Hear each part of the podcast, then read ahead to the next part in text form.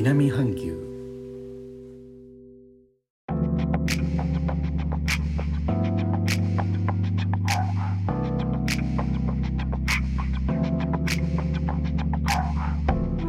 インドネシアから高野です。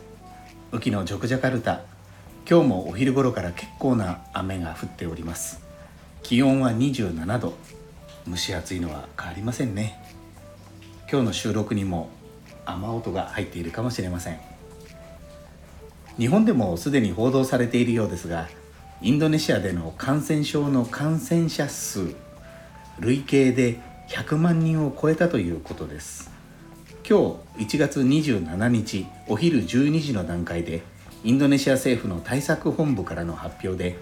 100万トンで2万4298名となっています。インターネット上のニュース記事などでは100万人を超えた国は19カ国目で東南アジアでは初めてとのことです。日本と同じような時期まで大規模な社会活動の制限がインドネシアでも続いていますが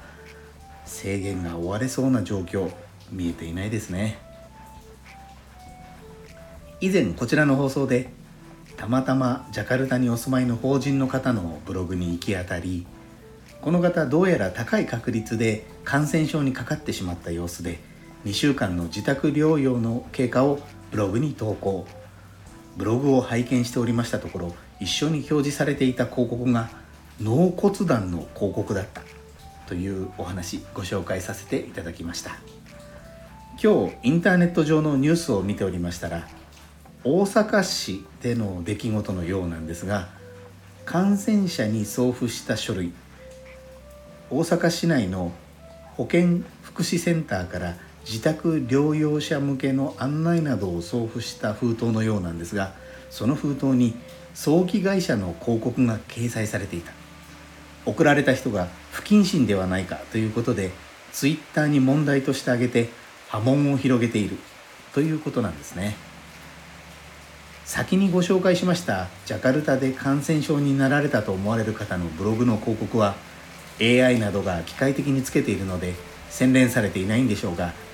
大阪市の件は発送作業は人がしているわけですから封筒に印刷された葬儀会社の広告を見てん？どうかな？と思う方はいなかったんでしょうか？